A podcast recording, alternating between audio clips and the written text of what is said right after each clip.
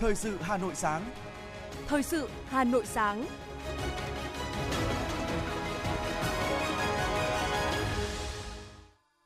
Kính chào quý vị và các bạn. Bây giờ là chương trình thời sự của Đài Phát thanh Truyền Hà Nội, phát trực tiếp trên sóng phát thanh tần số FM 90 MHz. Sáng nay thứ tư ngày 25 tháng 7 năm 2022 có những nội dung chính sau đây. Thủ tướng phê chuẩn kết quả bầu Chủ tịch Hà Nội với ông Trần Sĩ Thành. Nhiều hoạt động kỷ niệm 75 năm ngày thương binh liệt sĩ.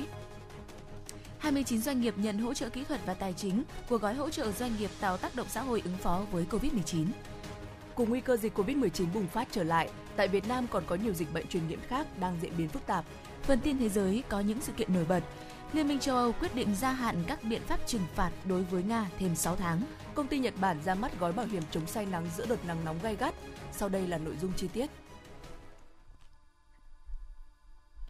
Để tưởng nhớ các anh hùng liệt sĩ đã ngã xuống vì nền độc lập tự do và bảo vệ toàn vẹn lãnh thổ của Tổ quốc, vào chiều qua, Chủ tịch nước Nguyễn Xuân Phúc đã tới đặt vòng hoa và dâng hương tại đài tưởng niệm các anh hùng liệt sĩ tỉnh Quảng Ninh.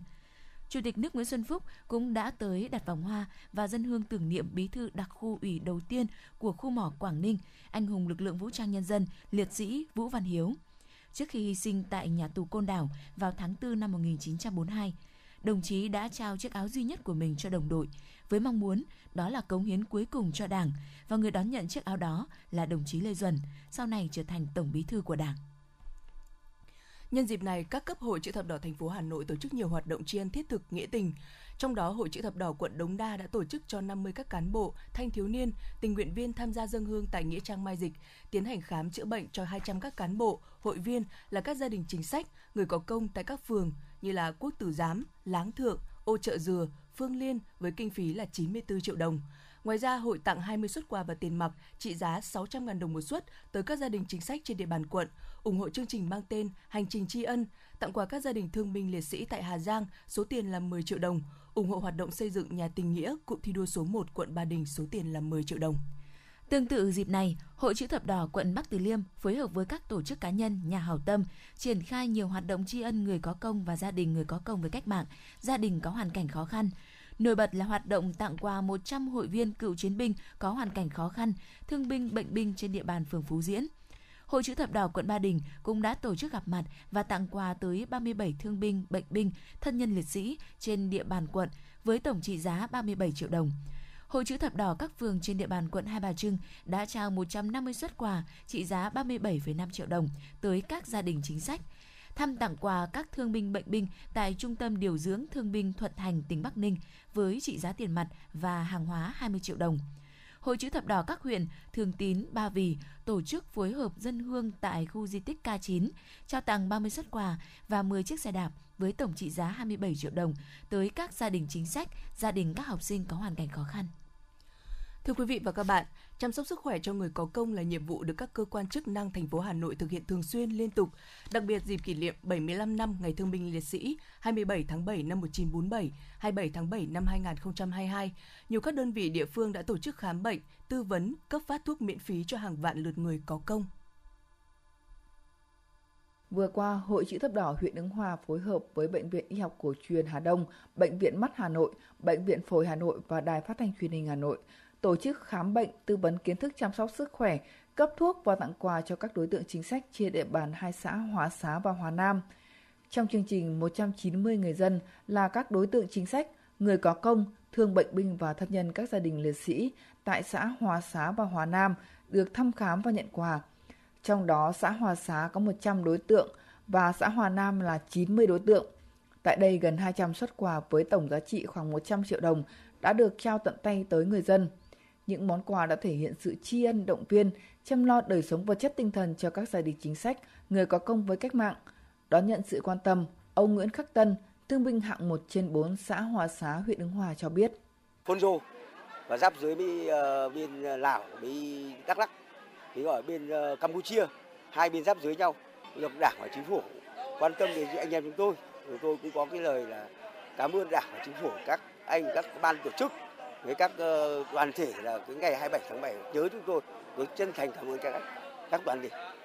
Tại đây, các bác sĩ, điều dưỡng kỹ thuật viên của Bệnh viện Y học cổ truyền Hà Đông, Bệnh viện Mắt Hà Nội, Bệnh viện Phổi Hà Nội đã tiến hành khám, tư vấn sàng lọc cho người dân về các bệnh lý về mắt, hô hấp, lao, COPD.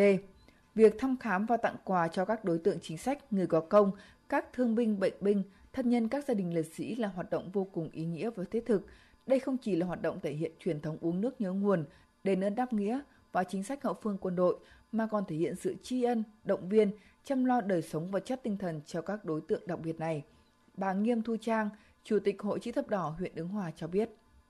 Đây là những cái hoạt động mà có ý nghĩa nhất đối với à, các thế hệ à, đi sau để nhằm tri ân các cái cống hiến của cha ông mình à, cho bảo vệ độc lập của Tổ quốc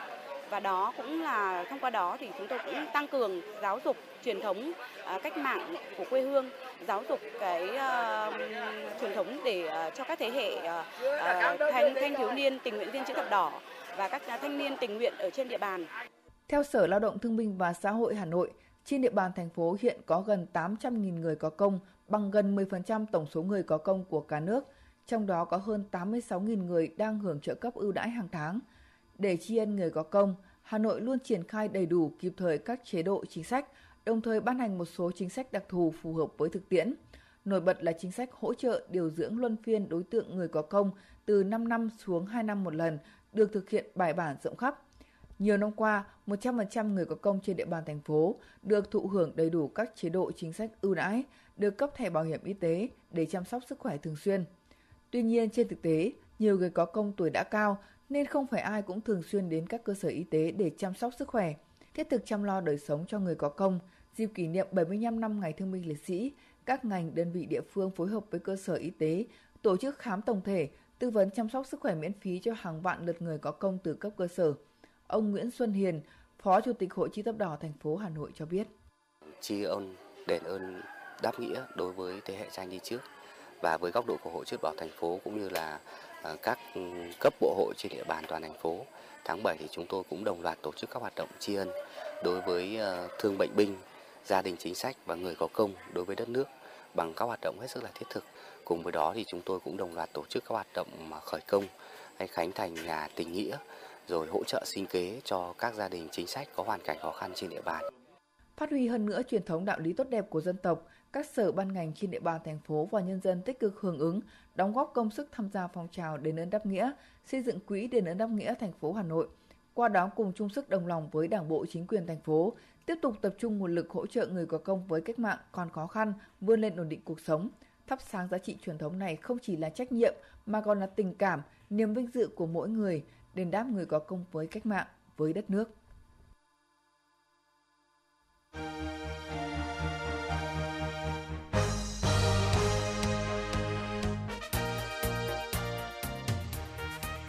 Thưa quý vị và các bạn, với mỗi người dân Việt Nam, tháng 7 đã trở thành tháng tri ân với những hoạt động, việc làm thiết thực để tri ân các anh hùng thương binh liệt sĩ đã hy sinh sương máu của mình để bảo vệ sự bình yên cho Tổ quốc, cho nhân dân.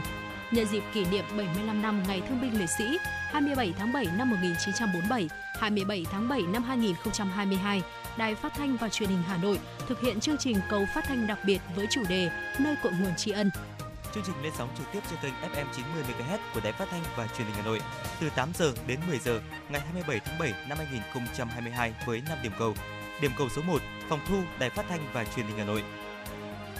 Điểm cầu số 2, Hội chữ thập đỏ thành phố Hà Nội. Điểm cầu số 3, xã Trung Tú, huyện Ứng Hòa, thành phố Hà Nội, địa chỉ đỏ với cách mạng. Điểm cầu số 4, Đài tưởng niệm các anh hùng liệt sĩ huyện Ba Vì. Điểm cầu số 5, Trung tâm điều dưỡng người có công số 2, phường Biên Giang, quận Hà Đông. Mời quý thính giả quan tâm đón nghe.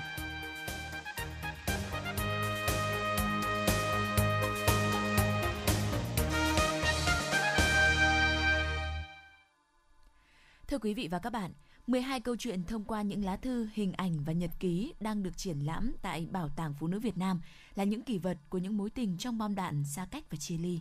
Đó là câu chuyện của tình yêu kết tinh thành những ca khúc đi cùng năm tháng của vợ chồng nhạc sĩ Trần Hoàn, câu chuyện nghĩa tình vợ chồng của nhà văn nhà báo Nguyễn Thị Thanh Hương và nhà văn Vũ Tú Nam. Triển lãm có tên Tình yêu qua chiến tranh được Bảo tàng Phụ nữ Việt Nam phối hợp cùng câu lạc bộ Trái tim người lính, Hội Nữ Chiến binh Trường Sơn và tạp chí điện tử Môi trường và Đô thị Việt Nam tổ chức trưng bày. Phản ánh của phóng viên Như Hòa. Chiến tranh Hai từ khi nhắc đến gợi cho chúng ta bao hình dung về sự tàn khốc và chia ly. Với những thế hệ đã tham gia vào hai cuộc kháng chiến chống Pháp và chống Mỹ của dân tộc Việt Nam, đã hy sinh xương máu cho nền độc lập tự do của Tổ quốc, thì sức mạnh để vượt qua những năm tháng đó chính là lý tưởng sống cao đẹp, tình yêu Tổ quốc và tình yêu trong sáng. Với ý nghĩa đó, Bảo tàng Phụ nữ Việt Nam giới thiệu tới công chúng triển lãm Tình yêu qua chiến tranh. Phát biểu tại lễ khai mạc, bà Nguyễn Thị Tuyết, Giám đốc Bảo tàng Phụ nữ Việt Nam cho biết, triển lãm ảnh Tình yêu qua chiến tranh là nơi trưng bày hình ảnh của những bức thư tay, nhật ký của những người lính trong thời chiến về tình yêu. Triển lãm lần này giúp người xem, đặc biệt là thế hệ trẻ, thêm cảm phục và trân quý về những miền ký ức, câu chuyện tình yêu bình dị trong thời chiến của cha ông thông qua những lá thư, hình ảnh và nhật ký. Đây chính là kỷ vật của những mối tình trong bom đạn, xa cách và chia ly. Thông qua những lá thư đó, chúng ta lại càng trân trọng, thêm tin vào tình yêu và những điều đẹp đẽ trong cuộc sống, bà Nguyễn Thị Tuyết, Giám đốc Bảo tàng Phụ nữ Việt Nam nói. Trong những tháng năm kháng chiến chống Pháp và chống Mỹ của dân tộc đã có rất nhiều tình yêu thiêng liêng cao cả vượt lên trên những mưa bom, lửa đạn, sự xa cách của tiền tuyến hậu phương và dặm trường công tác từ Bắc tới Nam. Những trái tim tình yêu đã được sưởi ấm bằng những kỷ vật giản dị mà ấm nóng tấm chân tình. Đó là những lá thư, những cuốn hồi ký viết tay trang chứa tình cảm là những món quà mà bây giờ khi nhìn lại ta vẫn thấy bao hồi tưởng đây chính là những hiện vật ký ức di sản vô giá cần được lưu giữ như một bài ca không quên của lịch sử Triển lãm ảnh lần này giới thiệu 12 câu chuyện tình yêu thông qua những lá thư, hình ảnh và nhật ký thời chiến. Đó là câu chuyện tình của nữ cảm tử quân Nguyễn Thị Bích Thảo và đồng chí Đỗ Đình Sửu, đám cưới đặc biệt trên tháp pháo xe tăng của giáo sư bác sĩ Nguyễn Thị Ngọc Toàn và Trung tướng Cao Văn Khánh. Tình yêu kết tinh thành những ca khúc đi cùng năm tháng của vợ chồng nhạc sĩ Trần Hoàn, câu chuyện nghĩa vợ tình chồng của nhà văn nhà báo Nguyễn Thị Thanh Hương và nhà văn Vũ Tú Nam, hay câu chuyện tình yêu của cô y tá Trần Thị Kính và chiến sĩ Nguyễn Văn Đạo với lá thư đến muộn sau 31 năm vẫn còn nhiều dây dứt. Đó chỉ là một trong số hàng ngàn, hàng vạn những câu chuyện tình yêu thời chiến mà khi nhắc đến, nhiều người vẫn nghẹn ngào, thổn thức, xen lẫn niềm tự hào khâm phục và cả những tiếc nuối khôn nguôi. Đại tá, nhà báo, nghệ sĩ nhiếp ảnh Trần Hồng, một trong 12 nhân vật của triển lãm Tình yêu qua chiến tranh, đã chia sẻ câu chuyện tình yêu thời chiến tranh của mình. Thời kỳ chiến tranh, kẻ Nam người Bắc thì gặp nhau là rất khó. Thư từ cho nhau cũng rất khó. Chỉ cần một thông tin là em và con hoặc gia đình ổn để là vui lắm rồi. Nhưng cái đó rất khó. Ừ. Và khi đã có được những thông tin đấy mà thì các chiến sĩ ngoài mặt trận yên tâm, rất yên tâm. Và bằng mọi cách, ờ, trong điều kiện nào họ tạo một cơ hội tốt nhất để có những thông tin đấy thì chỉ qua những lá thư khi đó chưa có các phương tiện như bây giờ. Và lá thư thì thực sự để từ người viết đến người nhận ừ, gian nan lắm. À, thì à, tình yêu khi đấy thực sự nó không nói ra được không nắm bắt được. Nhưng mà nó vón cuộc lại nó cố đầm đặc lại kinh khủng không được bộc lộ ra à, và khi mà họ gặp nhau thì lan tỏa cũng kinh khủng. Thực ra cũng bất chấp tôi đã bất không bất chấp tất cả. Khi tôi từ mặt trận về tôi gặp vợ tôi bất chấp tôi ôm với vợ tôi và cái đó thời kỳ bao cấp và thời kỳ trước đây thì kinh khủng. Nó là lắm. Nhưng đối với ờ, những người xa nhau đặc biệt là những người lính thì cái đó là cái tuyệt vời. Một sự biểu hiện cực kỳ đẹp. Cũng tại buổi lễ Bảo tàng Phụ nữ Việt Nam tiếp nhận 4 bộ siêu tập thư thời chiến, sổ thơ, kỷ vật từ thân nhân của những người lính bộ đội cụ Hồ năm xưa. Triển lãm Tình yêu qua chiến tranh diễn ra đến hết ngày 31 tháng 7 tại Bảo tàng Phụ nữ Việt Nam số 36 Lý Thường Kiệt, Hoàn Kiếm, Hà Nội.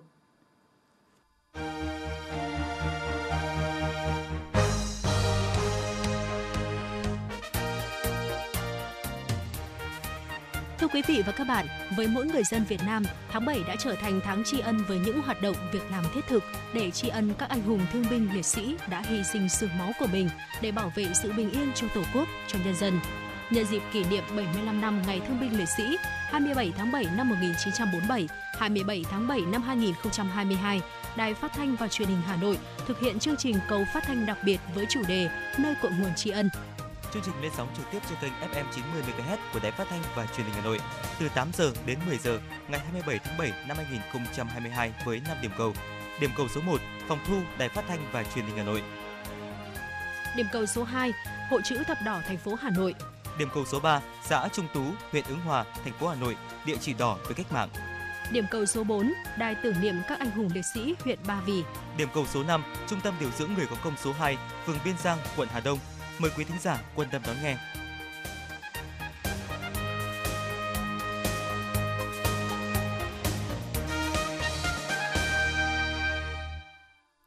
Thưa quý vị, những sự kiện nổi bật sẽ tiếp nối chương trình. Thủ tướng Chính phủ vừa ban hành các quyết định phê chuẩn Chủ tịch Ủy ban nhân dân thành phố Hà Nội nhiệm kỳ 2021-2026. Cụ thể tại quyết định số 898, Thủ tướng Chính phủ phê chuẩn kết quả bầu chức vụ Chủ tịch Ủy ban nhân dân thành phố Hà Nội nhiệm kỳ 2021-2026 đối với ông Trần Sĩ Thanh, Ủy viên Trung ương Đảng, Phó Bí thư Thành ủy Hà Nội. Trước đó vào chiều ngày 22 tháng 7 năm 2022, với 100% đại biểu Hội đồng nhân dân thành phố Hà Nội có mặt tán thành, ông Trần Sĩ Thanh, Ủy viên Trung ương Đảng, Phó Bí thư Thành ủy Hà Nội được bầu làm Chủ tịch Ủy ban nhân dân thành phố Hà Nội nhiệm kỳ 2021-2026. Ông Trần Sĩ Thanh sinh ngày 16 tháng 3 năm 1971, quê quán tại xã Thanh Giang, huyện Thanh Trương, tỉnh Nghệ An. Ông Trần Sĩ Thanh là Ủy viên Trung ương Đảng khóa 11, dự khuyết 12, 13, đại biểu Quốc hội khóa 14, 15, hiện là Bí thư Ban Cán sự Đảng, Tổng Kiểm toán Nhà nước, Ủy viên Ủy ban Tài chính Ngân sách của Quốc hội khóa 14. Ông Trần Sĩ Thanh đã trải qua nhiều vị trí công tác, chức vụ khác nhau như tránh văn phòng, sau đó là Phó Tổng Giám đốc Kho bạc Nhà nước Việt Nam, Phó Chủ tịch Ủy ban Nhân dân tỉnh, Phó Bí thư tỉnh ủy Đắk Lắc, Ủy viên Ủy ban Kiểm tra Trung ương, Bí thư tỉnh ủy Bắc Giang, Phó Chủ nhiệm Ủy ban Kiểm tra Trung ương, Bí thư tỉnh ủy Lạng Sơn, Phó trưởng Ban Kinh tế Trung ương kiêm Bí thư Đảng ủy, Chủ tịch Hội đồng thành viên Tập đoàn Dầu khí Quốc gia Việt Nam, Phó chủ nhiệm Văn phòng Quốc hội. Từ tháng 4 năm 2021 đến nay là Bí thư Ban Cán sự Đảng, Tổng Kiểm toán Nhà nước.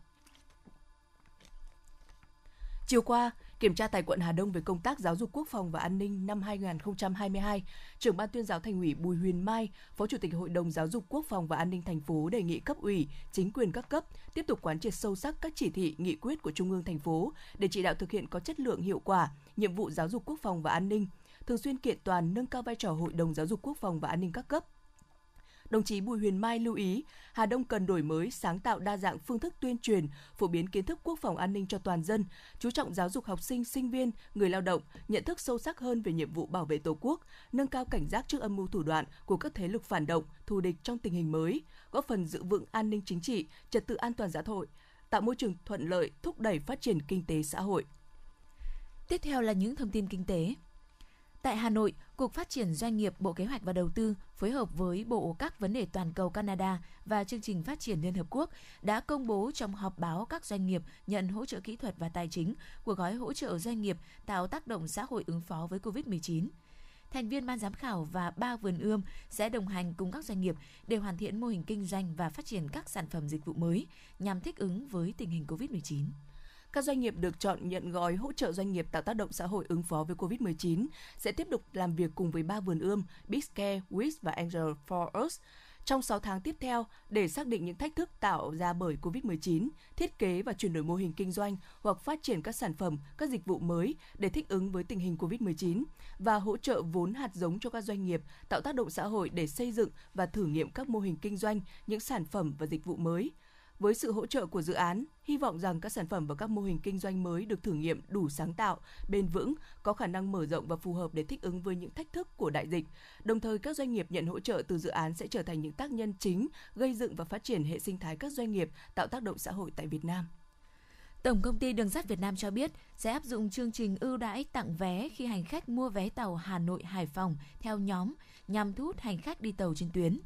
Cụ thể, trong các ngày từ thứ hai đến thứ năm hàng tuần, từ ngày 1 tháng 8 năm 2022 trừ ngày 31 tháng 8 và ngày 1 tháng 9. Nhóm hành khách khi mua vé trên các đoàn tàu HP1, HP2, LB2, LB3, LB5, LB6, LB7, LB8, LB9, LB10 và HP4 sẽ được áp dụng chương trình ưu đãi tặng vé, mua 4 vé tính tiền 3 vé, mua 8 vé tính tiền 6 vé. Thưa quý vị, trên thị trường thời điểm này, mặt bằng giá thịt lợn đã có dấu hiệu hạ nhiệt. Giá lợn hơi trên cả nước hôm qua đồng loạt đảo chiều, trong đó ghi nhận mức giảm mạnh nhất là 5.000 đồng một kg. Đây cũng là cơ sở để thị trường à, kỳ vọng giá thịt lợn tới tay người tiêu dùng tiếp tục hạ nhiệt trong thời gian tới đây. Ngay sau khi có chỉ đạo của chính phủ, Bộ Nông nghiệp và Phát triển Nông thôn đã có cuộc khảo sát tại 7 địa phương trên cả nước, làm việc với các doanh nghiệp để tiếp tục nắm bắt, chỉ đạo việc sản xuất tái đàn. Bộ Nông nghiệp và Phát triển Nông thôn cho biết, từ nay đến cuối năm duy trì mức tăng trưởng sản lợn thịt lợn khoảng tầm 6% à, có thể làm đảm bảo cung cầu trên thị trường. Thời sự Hà Nội, nhanh, chính xác, tương tác cao. Thời sự Hà Nội, nhanh, chính xác, tương tác cao.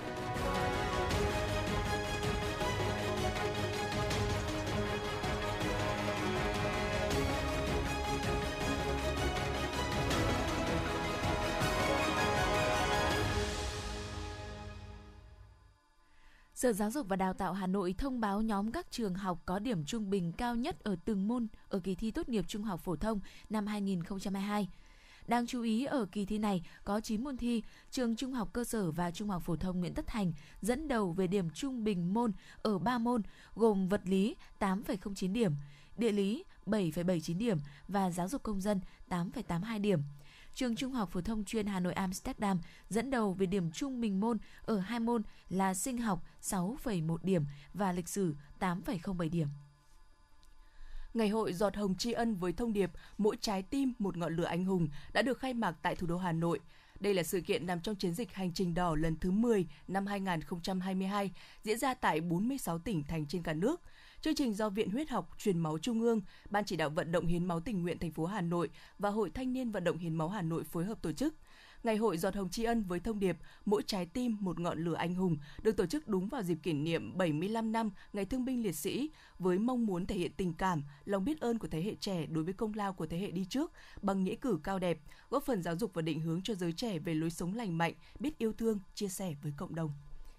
Trong một tuần qua, trung bình mỗi ngày ghi nhận tới hơn 1.000 ca mắc COVID-19 mới. Cùng dấu hiệu tăng số ca mắc, số bệnh nhân nặng cũng tăng, thậm chí đã có ca tử vong. Hầu hết là người cao tuổi mắc nhiều bệnh lý nền. Một trong những nguyên nhân dẫn đến tình trạng này được nhận định là do tỷ lệ tiêm vaccine phòng COVID-19 mũi nhắc lại còn thấp. Ngoài lý do tỷ lệ tiêm vaccine mũi nhắc lại thấp, nguyên nhân số ca mắc cũng như số ca nặng tăng được nhận định còn là do các biến thể phụ BA.4 và BA.5 lây lan nhanh hơn khoảng 13%. Cùng nguy cơ dịch COVID-19 bùng phát trở lại, tại Việt Nam còn có nhiều bệnh truyền nhiễm khác đang diễn biến phức tạp như sốt xuất huyết, cúm A, tay chân miệng và cả nguy cơ bệnh đậu mùa khỉ xâm nhập. Nếu chủ quan trong phòng chống, tình trạng dịch chồng dịch có thể sẽ xảy ra dẫn tới quá tải hệ thống y tế. Một bệnh nhi 16 tháng tuổi bị vỡ gan nặng do tai nạn giao thông vừa được các bác sĩ bệnh viện đa khoa Hà Đông Hà Nội phẫu thuật cấp cứu thành công. Theo lời kể của gia đình bệnh nhi, nhà bệnh nhi gần ngay mặt đường, chiều muộn ngày 19 tháng 7 vừa qua, bệnh nhi chạy từ hàng xóm chơi thì bất ngờ bị xe taxi đâm vào. Bệnh nhi được người nhà đưa đến bệnh viện đa khoa Hà Đông cấp cứu trong tình trạng sốc mất máu, da xanh nhợt, mạch nhanh nhỏ, khó bắt, huyết áp không đo được, bụng trướng căng, tràn máu ổ bụng. Xác định đây là ca bệnh phức tạp, trẻ có dấu hiệu sốc chấn thương. Ngay lập tức kíp trực bệnh viện đã kích hoạt báo động đỏ nội viện. Các bác sĩ đã tiến hành khâu cầm máu, tĩnh mạch gan giữa, bảo tồn gan vỡ, mở thông ống tràng cho gan. Sau hơn 2 giờ thì ca phẫu thuật đã kết thúc thành công, bệnh nhi qua cơn nguy kịch.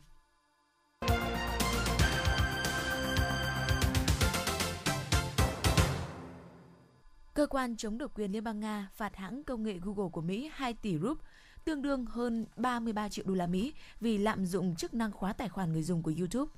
Án phạt trên là động thái mới nhất của Nga trong khuôn khổ chiến dịch ngày càng quyết đoán của Moscow nhằm vào các công ty công nghệ nước ngoài. Quỹ tiền tệ quốc tế đã hạ dự báo tăng trưởng kinh tế toàn cầu, đồng thời cảnh báo những rủi ro lạm phát leo thang và cuộc xung đột ở Ukraine đang trở thành hiện thực và có thể đẩy nền kinh tế thế giới tới bờ vực suy thoái. Sri Lanka kêu gọi các doanh nghiệp xăng dầu nước ngoài tham gia nhập khẩu, phân phối và bán các sản phẩm xăng dầu tại Sri Lanka trong bối cảnh quốc đảo Ấn Độ Dương này đang trải qua cuộc khủng hoảng kinh tế trầm trọng nhất trong hàng chục năm qua.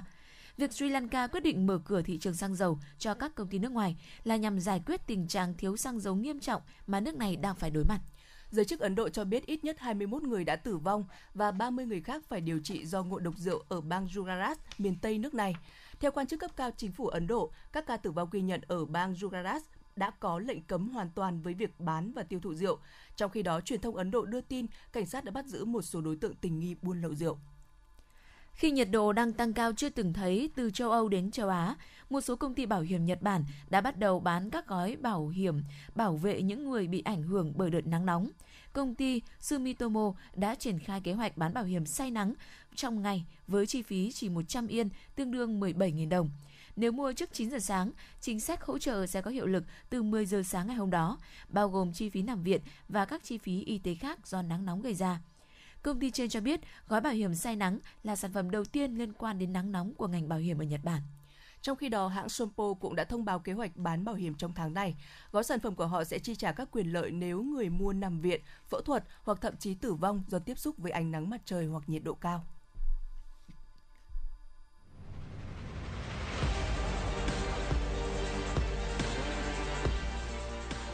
Bản tin thể thao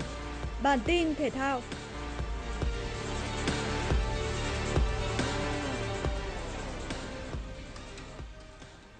Đoàn thể thao người khuyết tật Việt Nam đã lên đường sang Indonesia để chuẩn bị cho ASEAN Paragame 11 với sự góp mặt của 11 đoàn thể thao trong khu vực cùng đại diện của nước chủ nhà và địa phương đăng cai Surakarta.